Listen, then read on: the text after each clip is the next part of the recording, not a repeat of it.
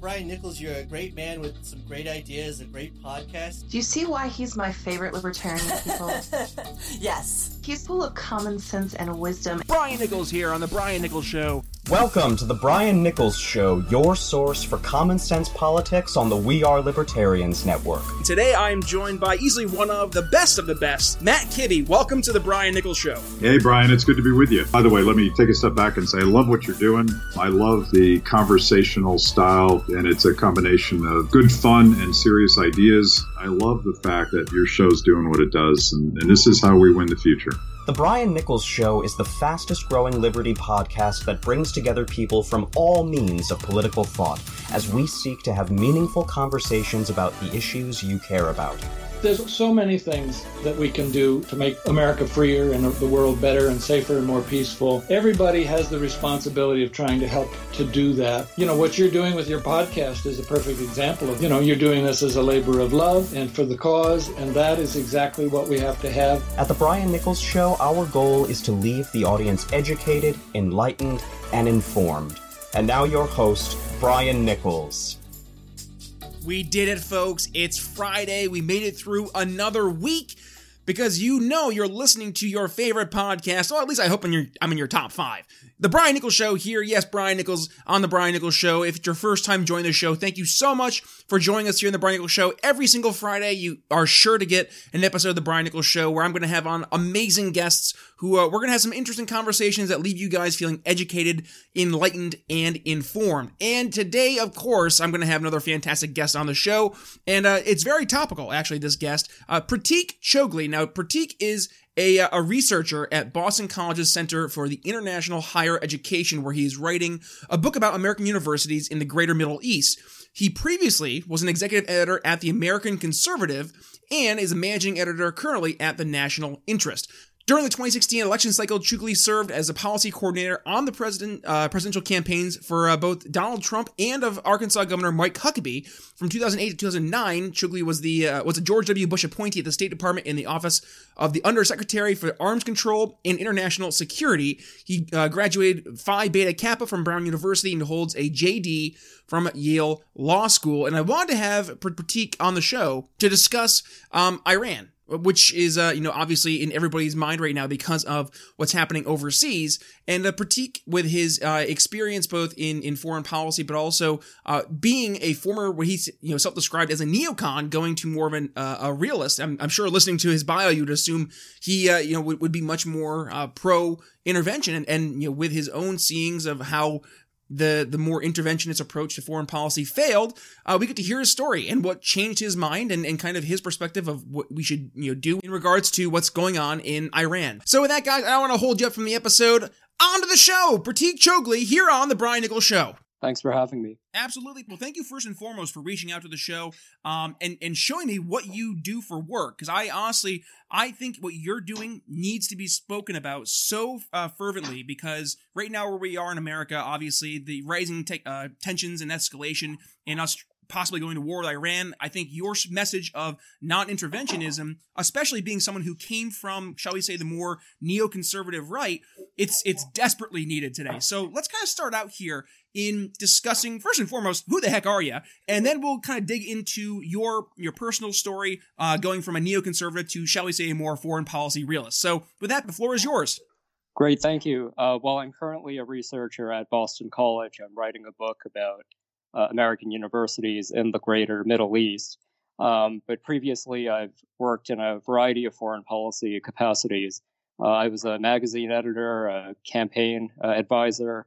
I worked at the State Department during the George W. Bush administration, and I've also helped a number of uh, foreign policy officials write their memoirs. So, what kind of got you started off in your political journey? Was there anything in particular that kind of set you towards one path or the other?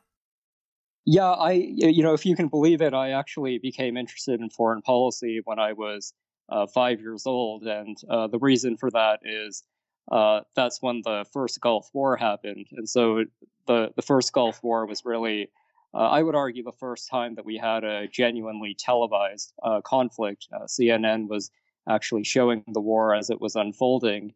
Um, so my parents were watching uh, the war unfold, and I took an interest in that. And um, the the Gulf War was really the beginning of my interest in foreign policy, and I think, like many people who were paying attention to foreign policy in the 90s, um, we saw a string of U.S. military interventions uh, more or less work and achieve the goals that they wanted to. Um, so, you know, seeing you, the the record of U.S. military interventions in the 90s, um, and then being a teenager when 9/11 happened, um, I more or less accepted uh, many of the arguments that the neoconservatives were making that uh, many of the problems in the Middle East and elsewhere around the world were a symptom of uh, political tyranny and political dysfunction, uh, and that the American military had a role to play as a stabilizer. So it's funny that you you start off just by talking about that because you know today we're recording here on, on January seventh, and this will be airing on uh, on on Friday of this week. Um, but I was listening to Ben Shapiro when I was at the gym, and listening to Ben Shapiro discuss topically what's happening right now in Iran. It's literally the exact same argument that the neoconservatives, based on just on your, even your experience, that what they were saying back in the '90s. What is it about this neoconservative honestly, it's an ideology. Um, but what is it that's really gotten this neoconservative belief to be essentially at the forefront of American foreign policy for, dare I say, the past 70, 80 years? Well, you know, I, I have to say that I think there are elements of neoconservative insights that I think uh, remain correct. I, I think it's very hard to uh, think about and understand the threat emanating from Iran without taking seriously the nature of the Iranian regime, um, their record on that their ideology of Islamism, uh, the way they project power through terrorism and uh, weapons of mass destruction, etc.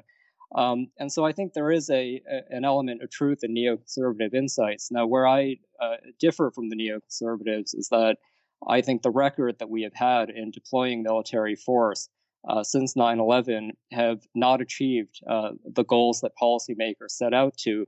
And while there are a number of reasons why American military interventions have fallen short, uh, I don't think that the only reason they they have not worked is because the use of force has not been applied correctly. I think that an insight that the neoconservatives have missed is that with the way our system is set up in the real world, with the way policy making happens, uh, with the dynamics of the Middle East, I think there are just serious limitations on what uh, American military force can achieve. And I think given these realities, we have to be thinking uh, in other ways about how to protect our interests without relying um, on our military might uh, to the degree that we have. So let, us kind of take that, and I, I want to kind of apply it now to what was your experience, right? So you served in, in the Bush White House, correct? I was at the State Department. Okay, got you. So, so under the yeah. Bush administration. So, correct, um, yeah. So, what was that like? What kind of what was number one your mindset when you were in the Bush um, State Department, but also kind of how did that curb your your views for better or for worse? So I was at the uh, State Department from 2008 to 2009, so the very the final year of the Bush administration, and I was working on uh, arms control and nonproliferation uh, issues. And basically, the way uh, the State Department is organized, that the Arms Control uh, Bureau at the State Department historically tends to be the more uh, hawkish, military-oriented bureau within the State Department. Um, so we were at an interesting juncture uh, in the sense that uh, for for much of the early period, especially of the Bush administration, uh, a lot of the emphasis and the arms control agenda focused on disarming Iraq. Uh, now, Iraq was disarmed as a consequence of the Iraq War, but in the course of that disarmament campaign, we just ended up uh, not only damaging American credibility to a large extent, uh, but also Iraq consumed a great deal of the foreign policy uh, effort and agenda. Now, you know, the interesting thing looking back is that because I was in the Bush administration and then subsequently helped uh, with different memoirs, uh, I saw how many misjudgments there were in the uh, conception of the Iraq War, the way that, that the war was implemented. And so I believed for a long time that the reason why the Iraq intervention uh, failed was largely due to the errors and misjudgments in the way the war was carried out. Now, I think that there were serious misjudgments in the way the war was carried out. Um, but as I as I think back and reflect on not only the outcome that we had in Iraq, but also subsequent interventions that we've had, uh, particularly in Libya, which I think was actually implemented and carried out by a more able uh, set of strategists, and and it was done in a different way. The fact that our uh, military campaign, even in Libya, had such uh, problematic consequences, uh, was really the beginning of my thinking that there was something fundamentally wrong uh, with a foreign policy strategy that was so reliant on military intervention. So, did that kind of lead you more towards? I mean, I want to say more of like an isolationist or a non-interventionist, but maybe more of a, uh, well, a foreign policy realist. Is that fair to say? Yeah, I think that's right. I mean, I I wouldn't call myself an isolationist because I I think America does have a, a role to play in the world. I think that if if our foreign policy is handled in a certain way, we can be a, a stabilizer in the world. Um, I think one of the uh, insights, perhaps that that doesn't get enough credit, is the fact that our role as a global leader in the world uh, rests to a large degree not necessarily on our military power, but just the fact that people around the world accept the legitimacy of American power and and accept the fact that our role in the world is fundamentally benign. Um, and and if you look at, for example, the way globalization has unfolded with uh, free trade becoming more and more of a reality, with the world being interconnected, uh, I think American uh, uh, uh America's role in the world uh, does have can be credited with that. But I think that the flip side of that is that when America goes too far in the in the interventionist direction, and I would argue particularly when military force is involved, uh, that's when the consequences of American power become more problematic. So, kind of help frame for the audience what you would consider to be a more ideal situation for American foreign policy. Because obviously, right now, with what we have in place, it's it's by and large really not working. We, we're spending trillions of dollars overseas in, in foreign conflicts, you know, year after year, and and we see just a perpetual continuation of what's been pretty much the status quo over in the Middle East, and that's been pretty much chaos. And and a lot of it, I dare say, is due to the fact that you know, yes, we were there in causing a lot of the mayhem in the first place. So, what would be the ideal kind of situation in in, in kind of your world? Well, I think the foundation of America's influence on the world is creating a nation at home that people aspire to and believe is uh, broadly legitimate and and emblematic of the kind of goals we want to pursue in the world. I think if you look at America today with our uh, our national debt, with the, the degree to which we have family and social breakdown, uh, with the nature of our uh, pop culture, um, with the fact that our politics seem, uh, by any standard, to be dysfunctional, it's very hard for me to believe that leaders around the world uh, look to America and see a, a model that is worth uh, aspiring to, which I think is very different from the situation that you might have had uh, in the earlier mid 90s. And so I think the the first thing that ought to be done is to take seriously uh, the challenge of uh, addressing clear problems and imbalances at home uh, in the American economy and our American political system. and work on rectifying them. And I think that our military interventions and our foreign policy um, have have not only created uh, uh, problems around the world. I think they've also sapped our uh, will and energy and dynamism at home. Not, that it's like super important, but I I genuinely am curious. What, what would you say you identify politically as? Because I know you write for the American Conservative, so I would assume that you're leaning more right. But where would you kind of self-identify? Uh, I think over the years, I've sort of more and more gone from being a neoconservative neoconservative to more of a libertarian. Um, that's probably you know a good enough descriptor of where I am gotcha. today. And the reason I ask is because I mean I know I myself came more from the right, and and mine was growing up during Iraq War too, and and getting to see you know just the the consequences of that happening right before my eyes. Because I mean I'm from upstate New York, right near where Fort Drum is originally from, and and to see people that you you would see on a daily basis and people you know who are now going overseas and some of them not coming back, it, it kind of it hits you that this is real. Um, and it's not just you know the, the video game mentality that it seems a lot of our foreign policy strategists have implemented over the past 70 years. So I guess where would you say American foreign policy got it right in the past? And maybe where do you see we, we've gotten off track and what kind of was that that precipice that got us going in the wrong direction? Well, I think one uh, maybe one place to begin is the the lessons that American foreign policymakers uh, drew from the outcome of the Cold War. Uh, I think the collapse of the Soviet Union was obviously an enormous uh, strategic victory for the U.S.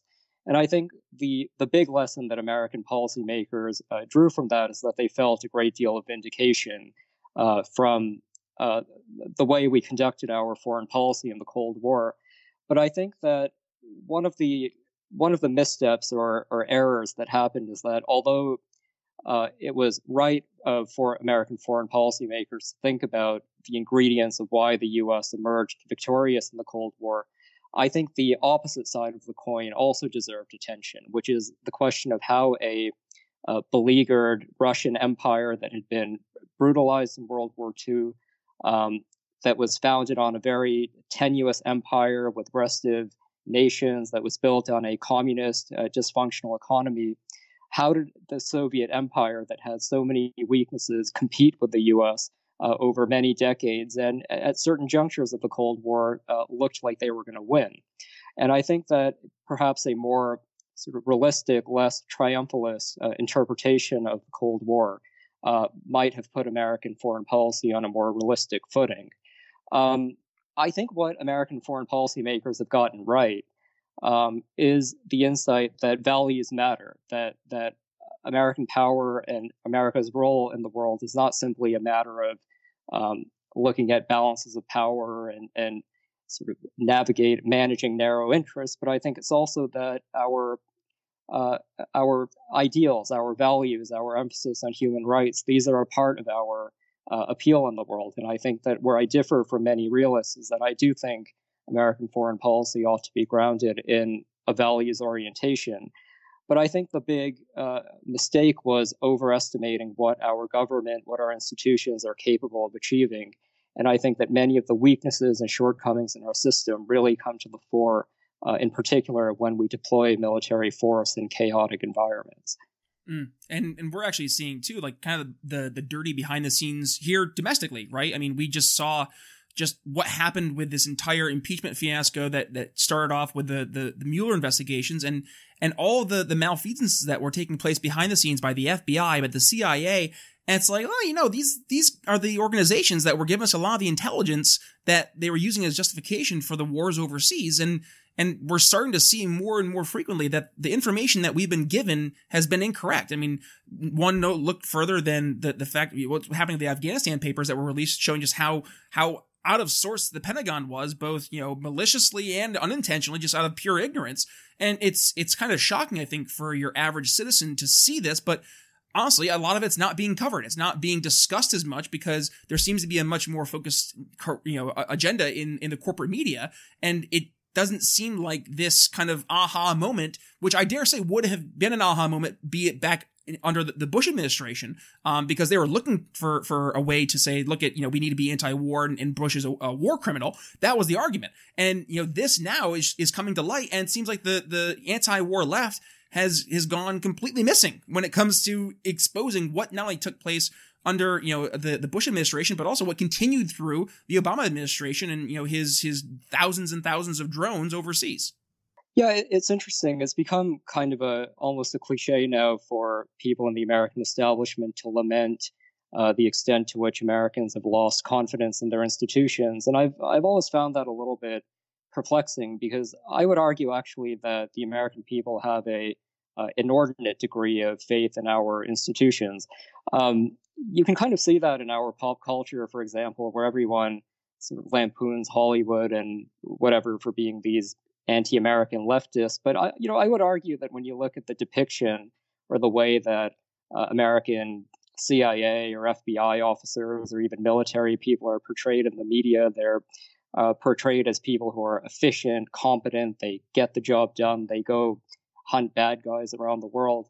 Um, I mean, if, if you actually look at the way our institutions work, even when they're working well, uh, they're riddled with bureaucratic leaks and inefficiencies and cover ups and all in all incompetence. And I think that a, a degree of healthy skepticism about uh, the inherent shortcomings and limitations about what our institutions can produce uh, might be the first step in, in rectifying or correcting some of the imbalances in our uh, foreign policy making. So speaking of uh, of some misinformation out there, it seems with all the, the stuff that's going on in Iran, actually here we are, you know, doing our recording right now. It looks like there might be a missile strike uh, from Iran uh, to I forget the base, but it's a base in Iraq where U.S. troops are, are stationed right now. Um, so right now we could literally have history unfolding. Who knows? Uh, but let's kind of talk about as we transition towards uh, this topic here, Iran. Uh, how did we get here? And you know, with it seems like World War III knocking on our door. It's one question I know a lot of people are, are saying like, where did this all begin? Number one, and number two, why are why are we over there in the first place? Why are we worrying about um you know, this this general that was just killed? Why why is this such a big issue when you know we're a world apart? Can you kind of set the the stage for this? Yeah, well, uh, Brian, I'd be curious if you agree. Um, my own view is that, as kind of unbelievable as it sounds, I don't think the U.S. has ever actually had a genuine Iran policy, which is to say that um, since the 79 revolution, we've kind of gone from one crisis to the next without actually a clear understanding of what we uh, want out of our Iran policy. Now, I think part mm-hmm. of hmm. that is that American uh, power and the American agenda has been consumed by other crises uh, in the Middle East. And so, even though Americans uh, have recognized that Iran is a serious player, it's kind of been overshadowed by other uh, issues. Um, I think Iraq is the obvious example of where, from uh, the first Gulf War uh, through the current war in Iraq, we've been so consumed with the threat uh, posed by Iraq that Iran has been kind of a sideshow. Um, and I think that we've never quite, uh, uh, as a country, decided on what we want out of Iran. Do we want to accommodate Iranian power, uh, keep it at bay, and and deal with other issues? Um, do we want regime change in Iran? Do we simply want to uh, focus on the nuclear issue and prevent them from going nuclear? And so, even today, I actually do not know, and I, I'm skeptical that American policymakers even have a clear understanding of what we want uh, for Iran or what we want to happen in Iran. And so I think a, lot of where we are now is a symptom of managing crisis after crisis without actually having a clear Iran policy. Mm-hmm. Well, I dare say a lot of the crises that we're facing are, are you know of our own our own doing. Honestly, I mean. Uh, and you mentioned the policies that we really haven't had, and that, that's a very actually a good point. I think it's actually maybe a thankfully a, a result of our our democratic system where you know we we will vote one party out and then put another party out to, that kind of bends to the will of the people but i don't know i see more recently the the will of the people for anti-war has been ignored more and more so by the establishment elite, um, or just you know the the military-industrial complex who's working behind the scenes. But I mean, it's obvious that we've had people who have been you know raising the alarm that this is going to be a problem. I mean, Wesley Clark back in '99, he said, "quote We're going to take out seven countries in five years, starting with Iraq, then Syria, Lebanon, Libya, Somalia, Sudan, and uh, finishing off Iran." Did he get the timeline wrong? Well, yeah, but did he get the, most of the countries right? Uh, it's it's it's pretty scary because you know that that was said in 1999. Yet we're seeing here we are in 2020, and you know we're we're almost to the point where that is becoming reality. I mean, you had John McCain bomb bomb bomb bomb bomb Iran, and that was he had no qualms of saying that on on you know a hot mic, and he seemed to be celebrating it. So I mean. It used to be that the right was the party of war and the left was the party of anti-war. And now it seems that it's more of the establishment in both parties are are fans of war, and thankfully you have voices both on the left and the right. I'd say you know the left of, of uh, Tulsi Gabbard, for example, and then on the right those of uh, Justin Amash or uh, Thomas Massie, who are who are fervently you know maybe not necessarily anti-war, but at the very least non-intervention. And you know it it seems now we're at a point where the original duopoly that was out there of this, you know, two party system that's going to be c- controlling us forever is now more of a, a pro war you know duopoly that's that's from both the establishment of the left and the right. And it seems like the more you know i'd say common sense logical thinking folk in in the rest of the parties are, they're kind of sitting there on our, hands like what do we do? Yeah there's no question that we have a bipartisan foreign policy establishment and a foreign policy elite that is significantly more hawkish uh, than where american public opinion is. Um, now i think the question is why? How did we get there and I think a lot of the answer has to do with the fact that uh, those who are more inclined toward interventionism have simply done a, a better job of creating institutions and uh, uh, organizing in ways that give them outsized influence in the political debate.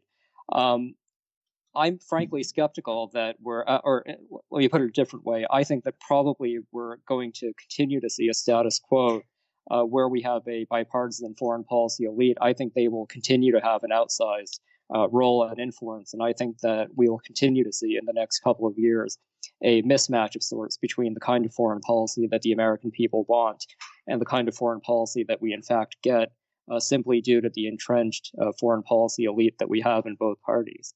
It's wild, right? I mean, you watch on the debate stage, you had Donald John Trump on stage in South Carolina, which is, you know, a fervent pro Bush state, standing next to Jeb Bush, George Bush's brother, and basically turning to him during the debate and saying, Your brother lied and got us into the Iraq war, and it was an absolute disaster. And like he called him out on stage, and that was you know the president of the United States, who now is is in the the role of being able to actually dictate a, a rational foreign policy. Yet it seems even he's kind of you know reneged on what he said he was going to do. So here we are, right? January 7th, as we're recording 2020, and it sounds like things are escalating, in fact, over in Iran. So I want to ask you, just based on where we are right now, what kind of seems to be let, us let's break this into two parts. One, what do you see as being the I guess the end solution or end the end game, if you will, of what happens with the Iran situation? Uh, or the number two, what do you think we should do right now based on we were currently standing with Iran with them seemingly launching um, you know missiles to the United States bases there in Iraq? Well, I I think both the U.S. and Iran recognize at the end of the day that a all-out confrontation or conflict um, is not in their interest. Now, that's not a guarantee that that kind of situation will not, in fact, happen. I think we we have ample historical precedent uh, to show that these kind of crises can flare up beyond uh, in ways that no one wants. Um, but that said, my my hunch here is probably that uh, things will escalate, but that the escalation will probably remain contained uh, in Iraq, and that we'll see a, a proxy war of sorts developing uh, in Iraq. Um, one of the things that I think is remarkable in the way the, the post war in Iraq is carried out is that by any conventional uh, measure of power, um, the the U.S. is a stronger party.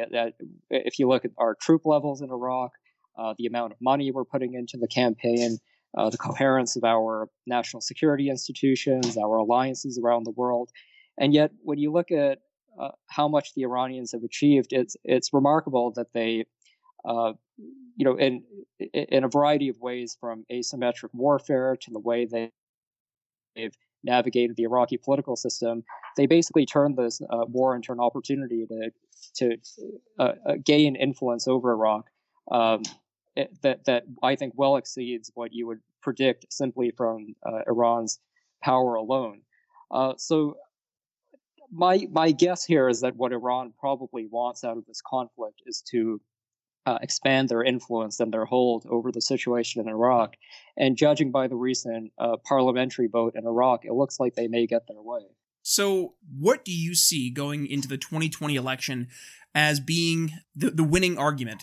be it from President Trump or the eventual Democratic nominee, in terms of uh, trying to win the, the hearts and souls of the American people, especially in regards to the foreign policy going forward?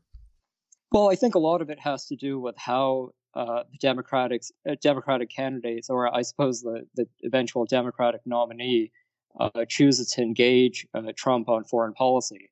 I think that the argument that Trump has to bring to the table is that on the one hand, um, we continue to have problems in the world.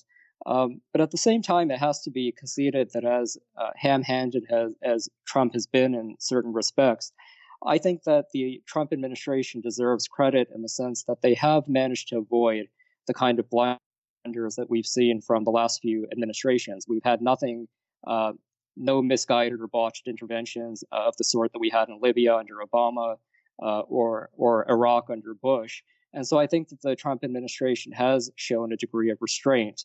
Uh, at the same time, I think, as you pointed out, the Trump administration has not lived up to the promises that Trump campaigned on, uh, which is a, a, more fundamental reassessment of American foreign policy. Um, and so I think this leaves the eventual Democratic nominee with a lot of different options. Uh, one scenario might be that they don't engage on foreign policy at all and try to focus the discussion on domestic policy. But I think that the Democratic nominee could also critique uh, Trump from both sides. Either they could argue that uh, America has not been robust enough, that we've allowed our alliances to fray, that America has not shown the kind of leadership that we want. Or I think the Democratic nominee could make uh, the opposite argument that Trump has continued the cycle of American overreach, uh, that we continue to intervene in places where we don't have an exit strategy. And I think any of these scenarios could work, um, but I think we, we don't know yet which tact uh, the Democratic nominee will take. Well, I guess uh, people need to, to stay up to date in learning about what's going to be happening in, as we go into 2020, especially when it comes to foreign policy. So, where can folks go ahead and and follow you and uh, keep up to uh, to date with all the articles you're writing over at the American Conservative? Um, well, you can. Uh, I have a website, pratikchougule.com, uh, or you can find me on Twitter, uh, where I'm posting fairly frequently. Thank you so much for for joining the show, and we're looking forward to having you on again in the future. Great, thank you. All right, guys, so that's going to wrap up my conversation with Pratik Chougule. I hope you guys enjoyed the episode. I know I certainly did, and I think it's a great opportunity for uh, for you to share an episode with folks who are probably more on the right. You know, I think that's fair to say, especially if they pr- approach things more from a neoconservative perspective. Um, so, you know, with that, please share today's episode not only with those folks, but also with family and friends.